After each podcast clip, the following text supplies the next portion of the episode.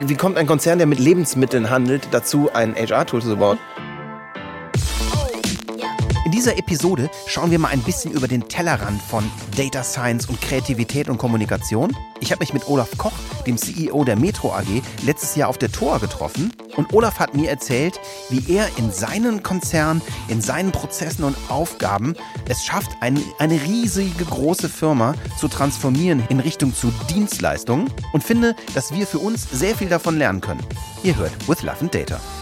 Ein Podcast von Alex Jacobi.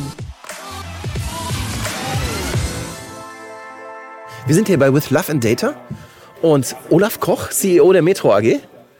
Vielleicht kannst du dich mal ganz kurz vorstellen. Wer bist du? Was machst du? Was sind deine Gedanken? Weshalb bist du heute hier? Wir sind auf der Tor. Ja, ja. Ähm, ja gut, ich bin Olaf Koch von der Metro. Ähm, bin begeisterter ähm, Unternehmer, was die Gastronomie angeht. Ja. Kleinen unabhängigen Händler. Ja. Ähm, wir arbeiten mit Leidenschaft daran, solche Leute, die kleine Betriebe haben, weltweit zu unterstützen. Und das machen wir jetzt seit einigen Jahren natürlich in dem Standard-Metro-Geschäft. Ja. Und eben auch immer intensiver rund um das Thema Daten und Digitalisierung, weil wir da eine enorme Möglichkeit sehen, für unabhängige Unternehmer noch besser zu werden. Was hat mein lokaler, passionierter Sternekoch, und ich bin selber Hobbykoch und habe viele Freunde, die Restaurants haben, mit Data zu tun?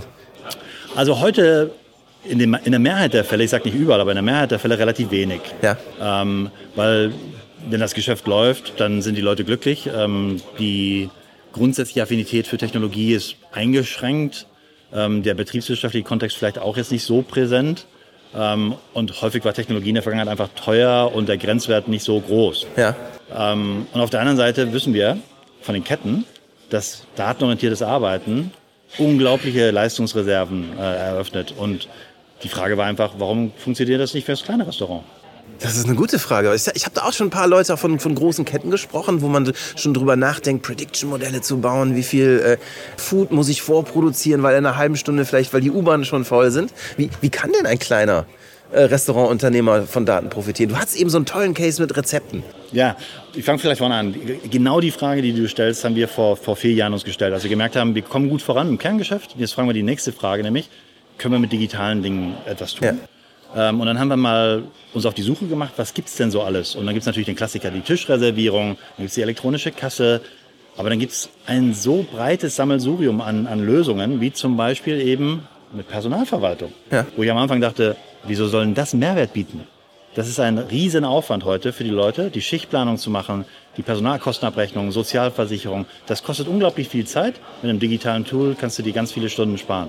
Oder wo vielleicht auch jemand, sagen wir mal, aus der Generation meiner Eltern sagen würde, wie kommt denn ein, ein, ein, wie, wie kommt ein Konzern, der mit Lebensmitteln handelt, dazu, ein HR-Tool zu bauen oder sowas? Äh, Indem er erkennt, wir sind ein Lösungspartner. Also Lösungspartner auch schon beim Produkt im Übrigen. Ne? Also wir verkaufen natürlich frische Ultrafische.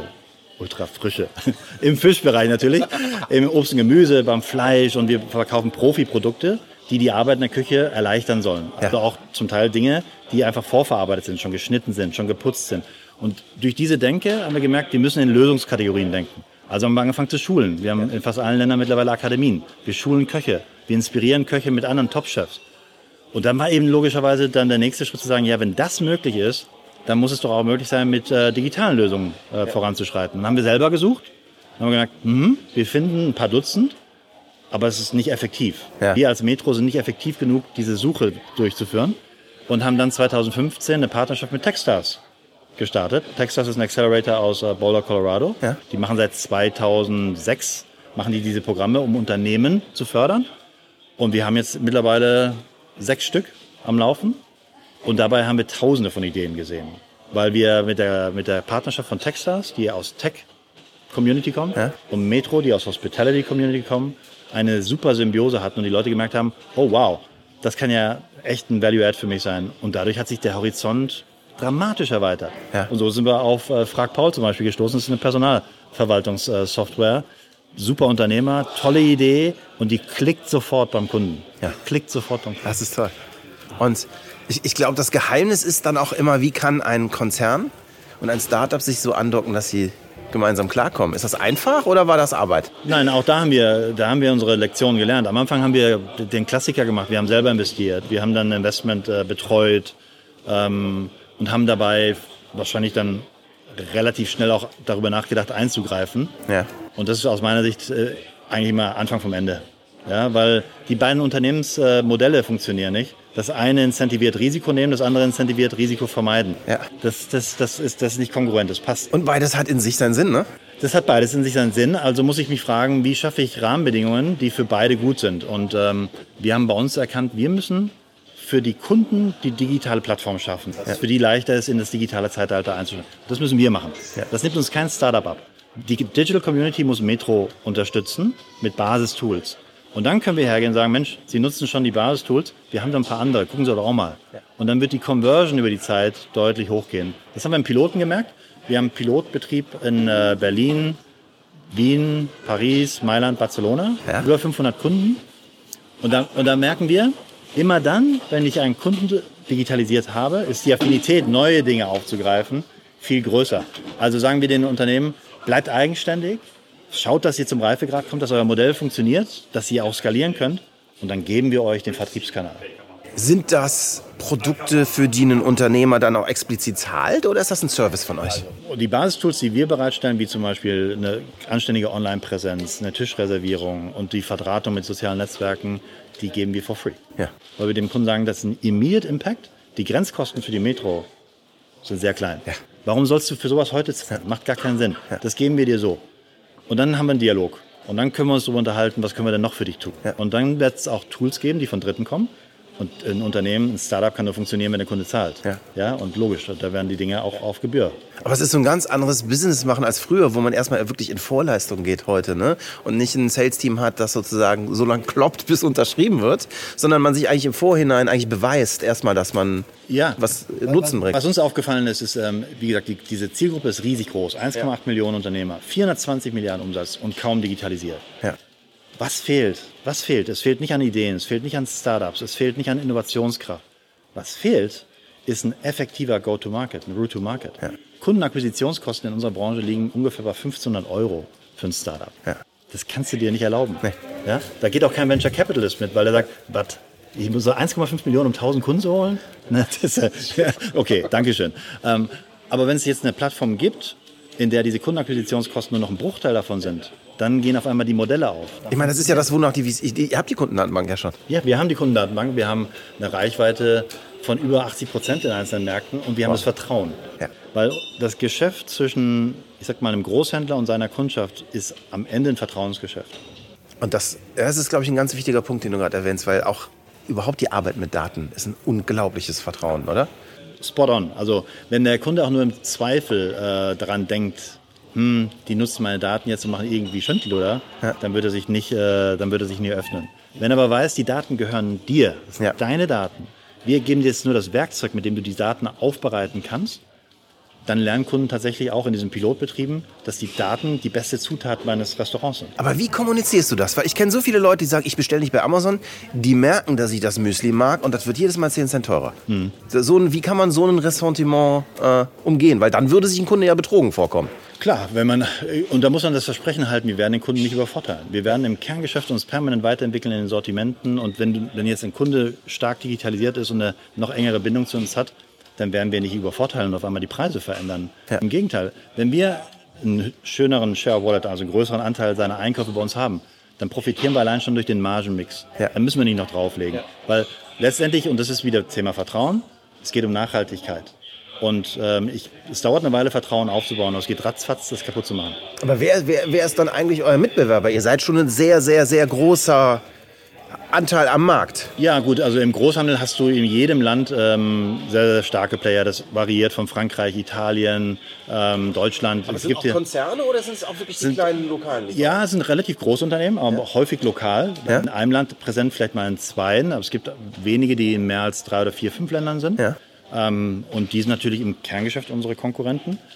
Und äh, in dem, was wir jetzt gerade tun, versuchen wir uns schneller zu bewegen als andere. Na, ist gut. Jetzt äh, musst du mir noch mal genau von deinem Rezeptcase erzählen, den du eben auf der Bühne erzählt hast, weil das war für mich Love und Data wunderbar zusammen. Ja, und ähm, können wir auch gerne vielleicht mal äh, einen Link zu einem unserer Kunden machen, der uns begleitet hat bei der Entwicklung von diesem Tool. Gerne. Denn wir haben ein Tool entwickelt, bei dem man aus den Kassendaten die besten Informationen so verdichtet, dass man daraus richtige Entscheidungen treffen kann. Zum Beispiel für Öffnungszeiten, Personalplanung, zum Beispiel für Preispunkte in der Speisekarte. Und in der Diskussion ist auch deutlich geworden, dass es ein unglaublicher Wert ist, wenn ich die Speisekarte nehme und sie dann mit einem Rezeptmodul Ja. so gestalte, dass ich Deckungsbeitrag pro Gericht sehen kann. Das ist ja cool. Ist unter uns offen. Ich glaube, es ist nicht unfair zu sagen, da wird selten drauf geschaut. Da wird selten drauf geschaut. Im Geschäft. In dem industriellen Kettengeschäft wird da 100% Aber viele engagierte Köche bis in Sternebereich rein sind Künstler. Ja, aber die, die auch Künstler wissen, wenn man gutes Geld verdient mit gutem Produkt, ist nicht, ist nicht schlecht. Ja. Und wir haben, das Tool ist relativ einfach. Man sieht dann praktisch auf einer Matrix, sieht man die einzelnen Speisen anhand eines Standardrezeptes, das wir dann natürlich anpassen. Die Zutaten, die der jeweilige Chef, der jeweilige Restaurantbesitzer eben tatsächlich einsetzt. Gepaart mit den Faktoreinsatzkosten, die wir natürlich kennen aus dem Großhandel. Ja. Ähm, und dann rechnen wir das mit dem Verkaufspreis. Und auf einmal siehst du dann, oh, das ist grün, ein tolles Gericht, super Produkt. Oh, das, wo ich dachte, da verdiene ich richtig Geld, ist ja dunkelrot. Ja. So, jetzt muss ich drüber nachdenken. Ähm, ist der Preispunkt falsch? Ist äh, das Rezept falsch? Was ist, fa- irgendwas ist falsch. Kann aber auch sein, dass du sagst, ja, aber das ist mein Traffic-Builder. Der, der schafft mir Conversion. Dann lass es da. Aber dann musst du sicherstellen, dass du auch Cross-Selling machst. Oh, machst du das, aber das ist so ein wichtiger Punkt, weil was ich am Anfang selber falsch gemacht und ganz viele falsch machen, ist, sobald so eine AI, oder ist ja scheißegal, ob es eine AI ist, kommt, denken alle so entweder, scheiße, ich bin am Ende und muss weg, oder aber, die Welt ist gerettet. Ja. Und ein Modell ist ja nur so gut wie die Intention, die dahinter stand. Und mir ist noch kein Modell gekommen, was den Menschen ersetzt. Mir sind nur ganz viele gekommen, die einen zusätzlichen Blickwinkel liefern. Absolut korrekt. Und ich glaube auch hier bei, bei, dem, was wir da jetzt vorhaben, werden wir im Grunde genommen Augen öffnen, Sinne öffnen, Sinne schärfen Ja. ähm, im, und dabei dem, dem, dem Unternehmer die Möglichkeit geben, auf Fähigkeiten zurückzugreifen, auf die du als Kleinbetrieb eigentlich äh, lange vielleicht unbewusst gewartet hast. Ja. Ja, um Nachhaltigkeit zu schaffen. Warum machen wir das? Wir machen das natürlich, weil wir unsere Relevanz beim Kunden ausbauen wollen. Wir wollen damit höheren Marktanteil gewinnen und wir wollen einen größeren Umsatz generieren. Ganz persönlich mache ich es deshalb, weil ich auch sage, ich will die Vielfalt der Gastronomie Ja. und der kleinen Unternehmer, die will ich nicht nur schützen, sondern die will ich entfachen, die will ich entfalten lassen. Ja. Und Metro kann dabei eine Rolle spielen.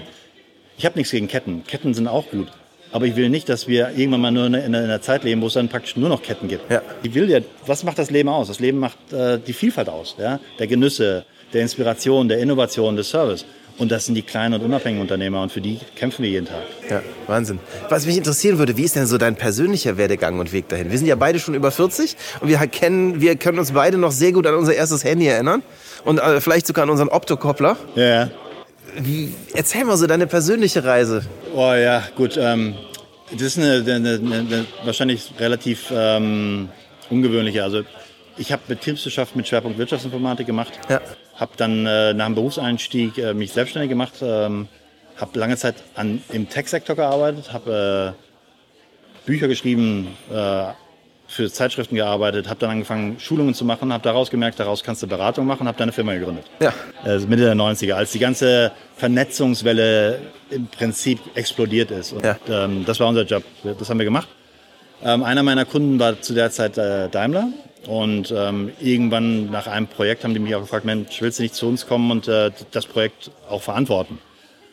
Und dann stand ich so, hm, dachte ich mir, hm, ja gut, also ja, weil ich muss noch so viel lernen, wie man ein Unternehmen richtig führt. Und bin da eingestiegen, ähm, habe dann eine tolle Phase erleben dürfen, war zeitweise verantwortlich für das ganze Thema E-Commerce Ende der 90er. Bin 2003 zum CFO im Pkw-Geschäft geworden bei Mercedes, war das dann bis 2007. Ähm, und dann hat es mich einfach gereizt, nochmal andere Branchen kennenzulernen, bin in Private Equity gegangen und war bei Permira für zwei Jahre.